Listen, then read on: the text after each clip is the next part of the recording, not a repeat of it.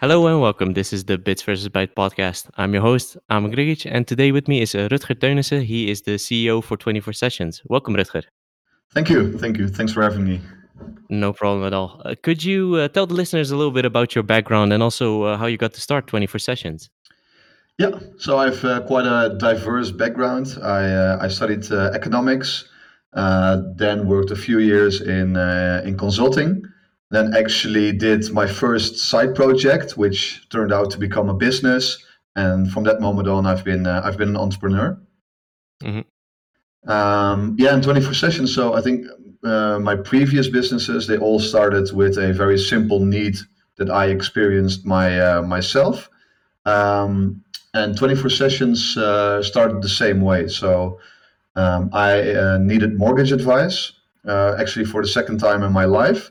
And I realized that in those past seven years, actually nothing changed in that process. It was still a very offline and slow process um, where uh, I just wanted to get a mortgage, right? I just wanted to buy the house, I wanted to get the mortgage.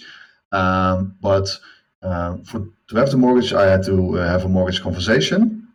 And it was a lot of hassle to, to schedule that appointment. And then the appointment could take place maybe next week but only at 3 p.m. in the afternoon. And I would actually have to go to the bank with my girlfriend. And we were both having busy lives. Uh, we have kids. So it was very inflexible for, in my opinion, a simple thing as a conversation. So mm. um, I basically then had the idea why are we not doing this via a video call? It's just as personal, but it's way more flexible, way easier for for me as the consumer to still have this personal conversation. So that was basically the the frustration that I had, and there was also the spark to uh, to start this company. Yeah. So the the businesses you had before this were they all technology companies, or is this like the first one that you did? So the, the first one, the side project was, well, I wouldn't call it a, a technology company. It was a, a user-generated content uh, website where we basically built like a, a, a wiki for uh, home improvements in your in your house. And okay. the, the interesting thing was a lot of people could contribute content to it. So it very grew it grew very quickly in terms of uh, seo so it was slightly technology. I also developed that myself but it wasn't really hard development stuff. Um, and then uh, another business was a customer engagement agency. So there was not technology at all. It was consultancy and then the other business was a social quiz game, which was again uh, really technology uh, company. Yeah. Mm, interesting. Yeah, uh, because uh, why that why that's interesting to me is uh, you said you did like uh, studying economics and stuff like that, and then going through the, to this. how did that how did that transition actually happen? Um, I think um, I'm, I'm, most of all just an entrepreneur, so I have ideas. And then I get very passionate about them, and I get very mad that there's not a solution for the pain that I'm that I'm experiencing. A so lot I of just, entrepreneurs have that. yeah. yeah. yeah, and I I just want to. I just want to solve it, and, um, and typically, what I've learned, especially nowadays, right, when technology is so accessible and there's so much good content in the world and so many websites that actually can can help you in in the first baby steps that what I always did is I just took the first baby steps uh, myself and mm. then try to validate that with with MVP or how, however you want to call it validate it and then if it's if it seems to be validated then actually try to build a team uh, that can actually uh, take it forward and uh, take the next steps yeah so you you kind of uh, you kind of build the proof of concept right like okay yeah. this can work and this can this can uh, this can work in this particular manner. So other people that actually see it can also say like oh yeah it, it actually makes sense right? Uh, you actually yeah. have something physical. You, that's something that I, have seen I, I, see a lot of uh, people do wrong actually is where they are like oh i have this great idea and then they're talking about the idea talking talking talking and yeah. you're like okay but how does that work right? How can you show me how that will work and that helps with the proof of concept i think. Yeah and, and of course I, I also made those mistakes. I think every entrepreneur makes those mistakes yeah. because you're so passionate about about the topic and you don't really want to you don't want to hear what what's bad about the concept. Uh, but then it's it's just good idea to really build an mvp even if it's just a, a clickable prototype or uh, or a, a, fake demo or it does nothing or you do some manual work in the background but really see how people react uh, to it um, i think yeah. that's super valuable to do that as fast as possible and uh, when you when you do that uh, do you do that like with like people that you know or how, how do you kind of validate that that concept um, yeah, I think it's fine to start with people that you know, as long as mm. the questions that you ask are the right questions. Um, so, of course, the people that you know, they're closest and it's you have easiest access. It's not the best uh, experiment, but I think the the the, the people the, the mistake that people make most is not necessarily asking the wrong people, but actually asking the wrong questions. And if yeah. they get an answer that doesn't really fit into their box, that they for some weird reason tend to ignore those answers and just yeah they dismiss it yeah yeah, yeah they dismiss it so i think it's not about the people it's about the questions and if you're really able to be honest to your own uh, concepts yeah because i think it's it's uh, interesting for the listeners to know what kind of questions those are right uh, do you have some examples of those those questions that you maybe asked for for other companies that you did so I, I, asked a lot of the wrong questions, and I think wrong questions are typically, "Do you like this ID?" or "Would you use it?" Like all kinds of theoretical uh, questions. They're terrible. Uh, the right questions are just to give them the MVP, give them the product, and see what happens. Uh, mm. Give them access to it. And also, one thing I really learned is don't give it uh, for free so try to make money from it as soon as possible. If it's even if it's like a complete fake thing, put a buy button on there somewhere. Uh, mm. Have them do uh, a free trial of one week, but then really make them convert to uh, to uh, to a subscription. Uh, yeah. Because in the end, that's the ultimate uh, validation. Are yeah. people really willing to make that transition from paying nothing to maybe just even paying one cent? that's yeah. already a huge mental transition that they, that they need to make. Yeah, and I, I, I, kind of agree with you on that because I um, I've always had a kind of problem with the freemium model, right? Where uh, you have at least a free plan and then you go through because uh, what will happen is the people that um, that want the product they're of course going to buy it, but uh, but on the other hand, you also have a lot of people that will stick on the free plan because they're like, oh yeah, this is enough for me. I don't I don't really mm-hmm. want on the one hand, it's good because people are using your product. On the mm-hmm. other hand, you're not making mo- any money on it. So uh, it's it's a bit of a it's a bit of a yeah, it's a hard hard thing to to kind of find a solution for like okay how are you going to actually get those people to transition to paying customers that's yeah. that's the hardest one yeah and that really depends on on your type of product on your business model I, I think there are a lot of products that actually for whom it's great that 80% is not paying anything but they actually mm. need those non-paying users to make the product valuable for those 20% that do pay. But yeah. indeed, it's uh, it's uh, for you to find out where that uh, optimum is. Yeah, and you mentioned the kind of content-based uh, side product that you had before. Uh, that those are kind of projects where I think like maybe it's even good to have that freemium model, right? Where yeah. there are people that are contributing and stuff like that, and that makes that value that for the paying customers as well. True. Yeah. So uh, for to go back to kind of when 24 sessions started, um, was that also the way you kind of started up 24 sessions, like with the kind of proof of concept and stuff like that? How how did that go? Yeah.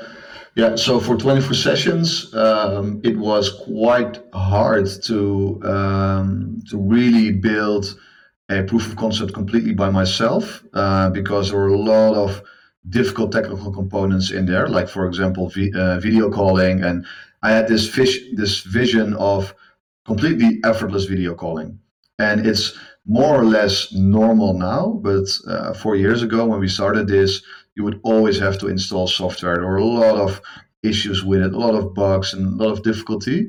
Um, so what I did is um, I validated based on like uh, clickable prototypes so not a real working project. Um, and then I actually uh, hired a few freelancers to build the first MVP. So I did take that risk of investing quite some money to get the first really working prototype. Mm-hmm. Uh, but that, that gave me enough validation to really um, stop my other activities and uh, go full focus on uh, on 24 sessions. Yeah. So when you did that kind of uh, first transition with the with the freelancers that you hired and stuff like that, uh, is that also when when that was done? Was that also the moment that you said, "Okay, I'm going to start uh, uh, all, immediately getting like paying customers"? Was that also the the, the case? Yeah, yeah. We um, we had um, so in, in previous uh, not just businesses but also previous encounters, I uh, learned that um, charging too late uh, is, is is difficult uh, because 24 sessions maybe to explain actually what it what it is. So 24 Sure. Yeah. sessions is um, is a, uh, a solution where we help uh, mainly large enterprises to implement video calling as a fully integrated customer contact channel. So it's a video calling solution, but not like Zoom or Skype or Teams that are more generalist, but really exclusively focused on applying video for customer contact. Ah, okay. Um, and 24 Sessions really is an enterprise solution. So we work with banks, insurance companies, uh, governments, energy companies. So it's really enterprise uh, business and enterprise uh, sales. Mm. So um, doing stuff like free trials is really out of the question because you're you need to go through a lot of uh, steps to actually get those enterprises to accept you legally uh, from a security perspective. So what we did is from the very first day, the very first customers, we uh, we just charged uh, for access to the product, even though the product was definitely not ready yet in the beginning. Um, but that's something that our customers, our early customers, accepted, and also that we uh, we accepted. Yeah. So how does how does this um, how does your product kind of integrate in that process? So uh, when I am a customer for, for customer, for example, for 24 sessions, uh, how does it work for my kind of end customer that I'm using it for? So say for instance, I'm a mortgage broker or something like something like that. Uh, how do they actually get to video call me? How how does that work? Yeah, that's interesting. So uh, that's also part of my frustration when I had this initial mortgage. Uh, so it started with scheduling the appointment. So um, the way you would traditionally schedule an appointment with your mortgage advisor is you would go to their website, then you would fill in a contact form. That contact Yeah. form ends up somewhere in the back office of the mortgage broker, and Yeah. someone gets a callback request. Uh, but typically, what they do, they call you back within 48 hours, but they always call you during office hours, during nine to five, and they always call you with an unknown caller ID, right? And what do you do when someone calls you during work with an unknown caller ID? I don't I don't answer. Exactly. You don't answer. So, like that simple thing to just schedule that appointment was already a pain in the ass. So, next to the video component, we also built uh, an online appointment scheduling system. And this is actually how the journey starts. So, uh, with the banks that use 24 sessions, if you want to have a, a mortgage conversation, you go to their website. You actually see a booking form with the availability of the mortgage advisors. You pick a time where you want to actually have that conversation. You enter your email address, you hit submit, and then you have the meeting scheduled. And this is super convenient because I, I can actually schedule this meeting as a consumer, for example, on a Sunday evening when I'm typically doing my finance stuff, when I'm talking about houses with uh, with your partner. So you can actually schedule that meeting uh, whenever you want, and you also know when that meeting is going to take place. So even if the meeting is at office hours, you can still just I don't know at your work book a meeting room and have this conversation there for 30 minutes. So it's super uh, super flexible. Yeah, Um, yeah. Uh, and uh, that that I presume that kind of availability and stuff like that is connected to some kind of calendar on the client side, right? Yeah, yeah, it's connected to the calendar, and uh, the advisor they have full control over which time slots they actually open up. Uh, we can also route the request to different agents, um, and then um, the third component of our product is is um, actually feedback and analytics. So Okay. after the, the video call is done, the consumer is instantly asked to actually rate that experience. Um, and what's interesting, we actually added that feature in the very early days, not so much for our customers, but more for us to actually track hey, do people like this service and is there potential in this? But now it's actually a fundamental way for our customers to track uh, net promoter scores or track customer Mhm. satisfactions. And the fun thing is that they track them right after the meeting. So it's super hot, it's super fresh. It's it's not like an annoying survey that you send out weeks later and no one remembers the service anymore. Yeah, I, I actually got. Uh, I, it's funny because uh, we're kind of in the service business ourselves, uh, mm-hmm.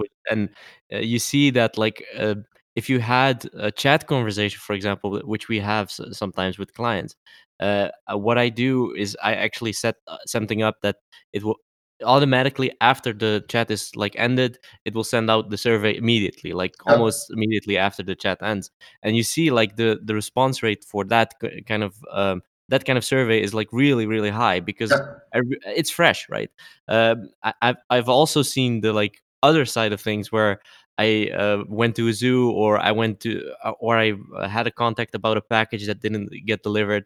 And then it was like I had it last time. It, I had it. It was with a package supplier or a, a package delivery company where uh, I ordered something in August and I got a survey in March. So I was like, yeah. I have no clue yeah. when I called you for what I called you. I have absolutely no idea, and you're not gonna get any uh, no. response on that. No. It it has to be directly on the kind of event or the the point in the customer journey or however yeah. you want to call it. So, yeah, exactly. Um, how how because we're we're uh, recording this during the whole coronavirus crisis and stuff like that uh, how has that kind of impacted your business? Is that has it been like a positive how has the past few weeks been for you? Ooh, it's been crazy. To be yeah. so um, i think one of the things we did well in hindsight um, actually before uh, our prime minister announced the, the measures and requesting people to work from home we actually already sent uh, the, the, the team home uh, because we anticipated busy times and we didn't want to take the risk that uh, that we would not be ready for it or that people in our company would get sick. So i think that's something that we did uh, in hindsight uh, that we did well. Um, but as you can imagine we we got a lot more requests and a lot more usage uh, since the corona outbreak. So yeah. um, I think from our existing customers, we got, uh, I think they increased in usage uh, by almost 500% at the moment. Oh my God. Yeah. Um, so what you see is that some of our customers that were already working with us, they always saw um, video as one of the channels. And that's actually also what I what I uh, what I agree with. Right, it's one of the channels in your omni-channel customer contact uh, mix. Yeah. So maybe video was doing 10, 20% of their interactions, and then most of their interactions were still face to face. But now with the corona outbreak, all of a sudden they switched from maybe 20% uh, through video instantly to okay, let's do everything via video. It's now the primary sales channel that we uh, that we have. So um, usage of our platform grew very dramatically. Um, thank God we've been able to keep up. So um, yeah, that's we, hard as well. If if you get uh, five five times the amount of traffic you're you're normally doing, for example, yeah, it's uh, it's hard to to keep up. Yeah, so really proud with uh, on on uh, of the development team that um, they they built such a scalable uh, system because yeah, video is super high load, of course. Yeah. And what we also saw is that um, the existing opportunities that we had, um, the sales cycles reduced dramatically. So um, our, our typical sales cycle is about six months, and uh, some of them now went to six days. Uh, so it's it's it's uh, it's quite uh, dramatic. Yeah. Now, now the real craziness is over, thank God. Uh, but the initial uh, two or three weeks were really, really crazy. Yeah. Yeah, so that uh, that sales cycle is interesting to me because uh, you said it went from in some cases six months to six days. Uh, is that mostly due to the companies like we need a solution, right? We need a solution for this right now because we can't go through the whole legal process and stuff like that right now because we just don't have the time. Is is that because of that? Yeah, yeah, and we actually um, uh, in all of them we actually went through the the uh, the legal process in a clean way, but just yeah. with way more priority than they would typically uh, typically uh, give it. So normally it's just one of the tasks, and now it was one of their primary priorities to to get us through that uh, through that funnel uh, at their side. Um, and indeed, yeah, it's um, some of the banks we were talking to them for already one or two months, and they expressed interest to maybe go live after the summer. Uh, but now all of a sudden, yeah, they they made this decision. Okay, this is going to be our primary sales channel because their business also, business also needs to continue. Um, yeah. It's uh, if you have a face-to-face sales channel or distribution channel, and you're in this Corona outbreak, yeah, you have really serious business continuity risks. Yeah, yeah. Uh, what I was wondering about is um, because before this whole crisis started, uh, you said it's like maybe 10, 20%, right? That they're using the, the product for. Um, why do you think that was? Because it could have already been like more a bigger percentage than that. Why do you think uh, people were hesitant to you to not maybe hesitant, but uh, wh- why were they using it for such a small amount? If even though they know it worked. Yeah, yeah, that's um, it, it depends. It, it, really depends per customer. So we do have, of course, customers uh, that even do 100%. Uh, we do also have customers that really just do it on an occasional uh, basis. I think why adoption, so we, we, we call it adoption, why that is so important is because typically what we transform is a customer contact channel that was previously face to face. and it wasn't previously face to face for two years or five years or 10 years. It was, they did that face to face for 100 years right? Mm. So um, it, it's a big transformation for most of those organizations to start doing these interactions, and it's typically their high value interactions to do them via video. Yeah. So yeah. the answers we got uh, were, oh, but with video it's less personal, or ah, this definitely works, but my customers don't want to do this. Um, mm. and it's also hesitance from some of the salespeople or advisors at the, at the companies that we work with who are working there for 15, maybe 20 years, always did it face to face, and now see video and just are a little bit scared of the of the change that it brings. Yeah, I can imagine. And uh, what what is also something that I can imagine people thinking about. They're like, we can't give someone a handshake. yeah. I, I, think I think that's I think that's underestimated in in how uh, ingrained that is in our kind of uh, yeah. kind of way of working, right? Where everybody's like, okay, if we have a deal, we're gonna shake on it, right? Instead yeah. of, oh, we're doing it via video call. I can't shake your hand from here. Yeah. I mean, uh, that's uh, that's that's an anecdote that I also use a lot. Actually, I was I was at a conference uh, two years ago uh, at, a, at a banking conference, and they did they did a study.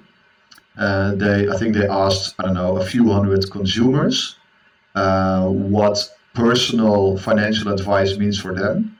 And they asked a couple of hundred financial advisors what personal financial advice means for them.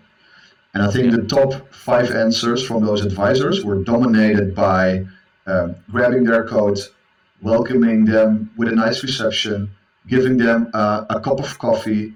Like that was uh, that was quite dominant in the top uh, top five list for the advisors, where the consumers said things like it needs to be flexible.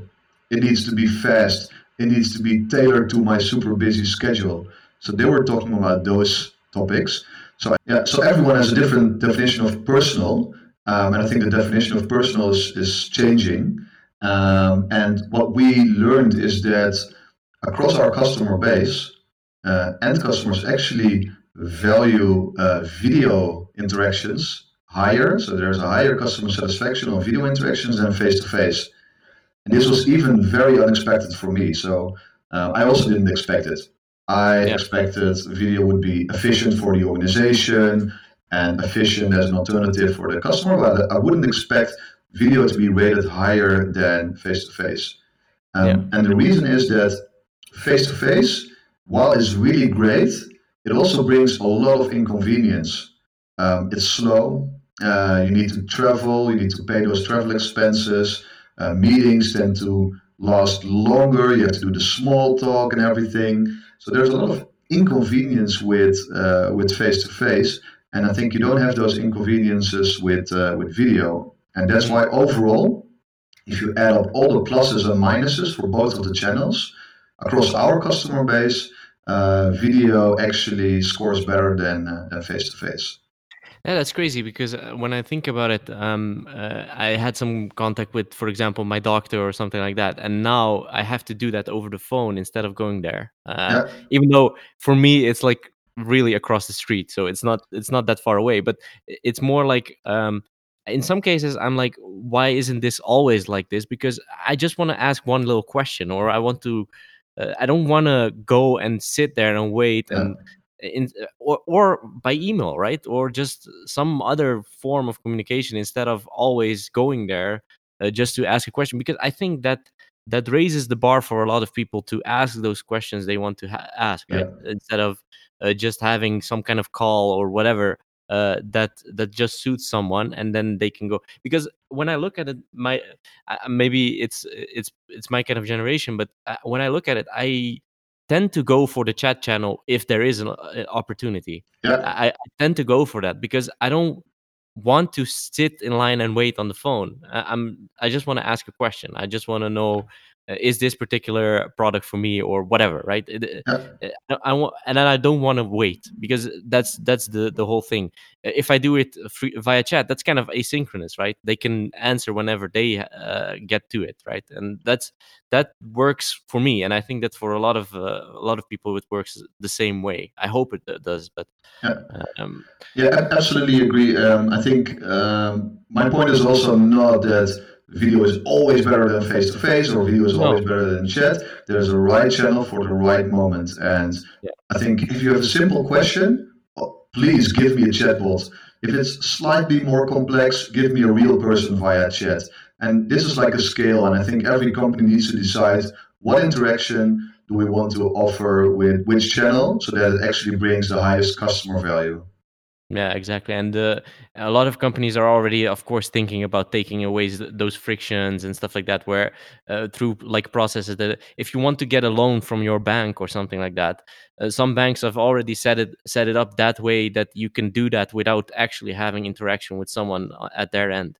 Yeah, Uh, because uh, it, it doesn't make sense to me. You already made that kind of decision that you want to loan money, for example. Uh, why do I need to talk to someone if you already know everything about me, right? You know if I pay my bills, you know if I pay my mortgage on time and stuff like that. So you can make that that decision based on the data that you have. Um, so they're they're doing that, and I think that's that's a great thing to to see. So uh, what I'm uh, kind of curious about is uh, when this kind of uh, crisis uh, dies down, or at least uh, goes into to like more stable waters. Uh, do you think um, uh, more people are going to prefer this way of communicating, even though that it was already there before? But uh, do you think it will be more and more than uh, it is right now? um, yeah, I'm, I'm really 100% convinced that that will be the case. Um, of course, I mean, some definitely quite some of the interactions that are now forced to video will actually go back to face to face, and I think that's perfectly fine. But I see this as an accelerator. There are now so many people that actually experienced firsthand, either as a consumer or as the person actually in the company, that it works. And there's there's a lot of benefits to the to the channel. Um, Yeah. so I think a lot of it will stick, and uh, it will be, it will become a, a, a primary uh, contact channel.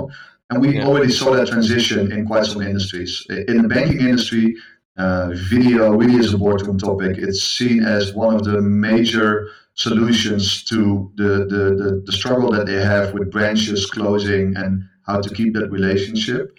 Um, so I really see it as an accelerator for those other industries that were also already working with us, but still a little bit on an innovation projects and not really rolled out on, on a big scale. That they now experience, okay, this is actually making things easier for ourselves, for the customers, and the entire uh, process. Yeah, I, I've noticed that uh, in our company as well, where uh, people that are really traditional in a sense that they're like, okay, we need to go to the customer to make the deal, are now kind of getting on board of like, oh yeah, we can do this through a video call as well. In in some cases, to support a client or whatever, right?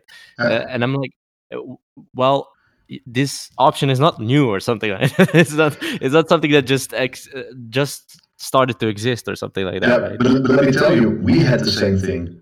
Yeah, I think so So, too. so, Yeah, so we we we do enterprise sales. So of course, pre-corona, we did quite of our uh, sales interactions, but also our hiring interviews, for example. We, we did quite of them via video. But uh, in all honesty, the majority of our sales interactions were actually face to face at pre-corona time.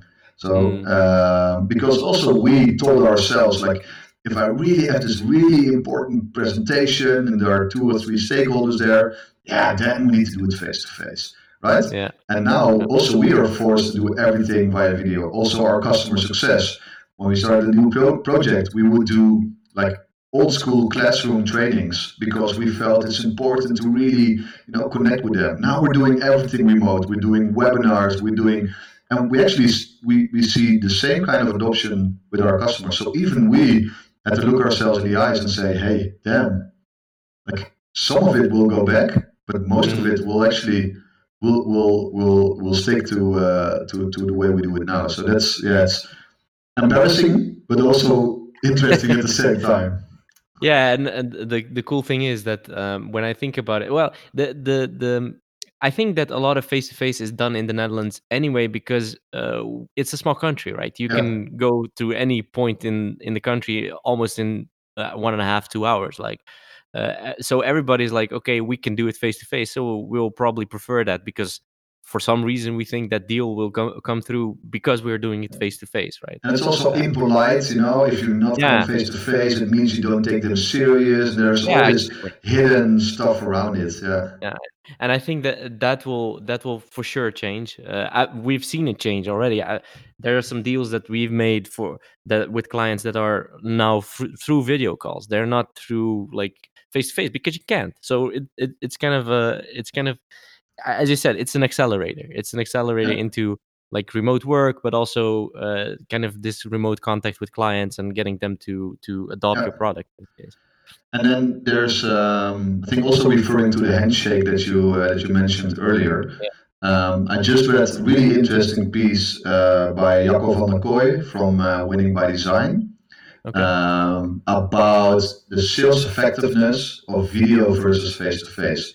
And mm-hmm. that actually also opened my eyes. I think we were preaching the, the same thing, but he explained it really, really well. And what he said is, um, if you if you analyze your, your your sales cycle, you don't look at the conversion of a single deal, but you aggregate all your deals over a period of time. And for example, what he studied is, let's say you're doing a fully face-to-face sales process. So everything is in person, everything is face-to-face then maybe in that case, out of the 10 sales opportunities that you have, you're able to close six of them. So that's basically the optimal conversion because you're doing everything face to face, right? So six out of 10 you, uh, you close. But because it's face to face and because it involves traveling, because it involves complex agendas to be matched, the sales cycle is relatively long. So let's say in order to close those six deals, you actually need six months, right? So the sales cycle is six months. He also analyzed what if you would do the entire sales cycle via video. And out of that research, he found that, for example, I, I don't know the exact numbers, but this is uh, like the just the, the, the way it works. Out of those 10, maybe you wouldn't close six, but you would close four, for example. So the individual conversion of a deal is lower, so you only close four out of 10. But actually, the sales cycle is not six months anymore, but it's three months. So actually, in six months, you close eight deals. So that's already an, a total improvement. Yeah, your uh, improvement of sales. And then also, and that's actually something that we are definitely experiencing here as well. If you're doing a fully face-to-face uh, sales process, one sales rep might only be able to manage 10 deals at a time uh, because it's super hard, all the stakeholder management and having all those wheels in the right direction. But if you're doing video, you're able to actually handle way more sales deals at the same time. So maybe you're even handle uh, able to handle 20 deals. So that makes your conversion not eight, but 16 in those same six months. And yeah. I think what we've learned here internally, and that's also what we tell our customers, is you need to analyze this. So you need to look at your sales journey or your customer uh, success journey and really analyze okay, what meetings are we doing via phone call? Where are we doing video? and what are those one or two moments where we really make the effort, fly over there, and do a face-to-face interaction.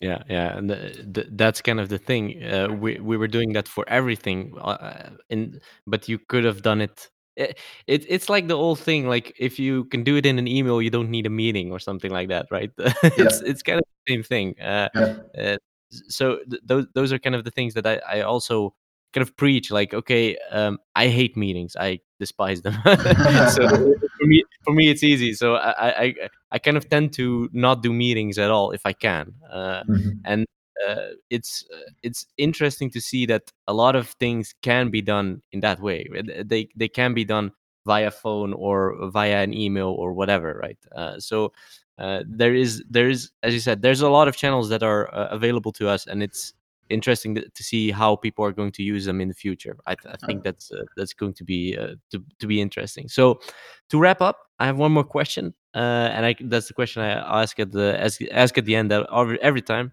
Uh, what are you kind of most proud of since you started the started twenty four sessions?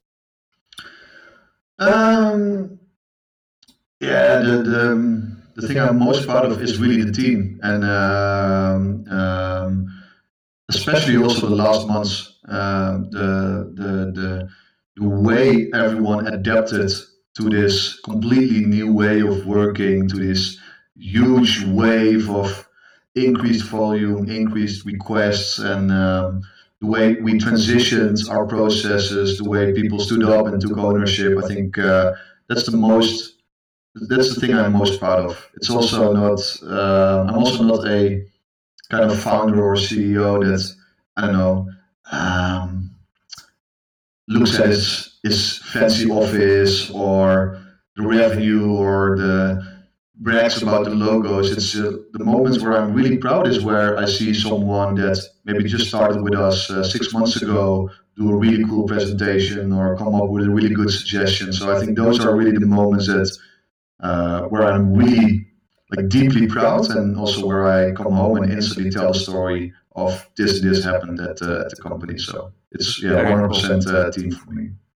Very cool, very cool, and uh, uh, I think it's the best way to to wrap up the the whole podcast. So, uh, where can uh, people find twenty four sessions on the internet? Yeah, you just go to 24sessions.com and um, yeah, we have a lot of information actually about how to implement video calling as a customer contact channel. So whether you use 24 sessions or not, I think there's a lot of content, a lot of ebooks, research, uh, blogs about the, the topic. So um, um, yeah, just go there and, uh, and, see if it's interesting. Very cool. Thanks, Rutger. I uh, very uh, very much enjoyed our uh, our talk. Cool. Yeah. Welcome and uh, a lot of fun to actually talk about these topics. So thank you for inviting me. No problem at all. And uh, for the listeners, you can find the Bits versus Bytes podcast on bitsvsbytes.com and on all major podcasting platforms. Uh, there's a newsletter if you want to uh, get five things about business, technology, and leadership. Uh, it ge- gets sent out every Friday, uh, every two weeks, and you can find that on bitsvsbytes.com slash newsletter. And I would like to thank you for listening, and until next time.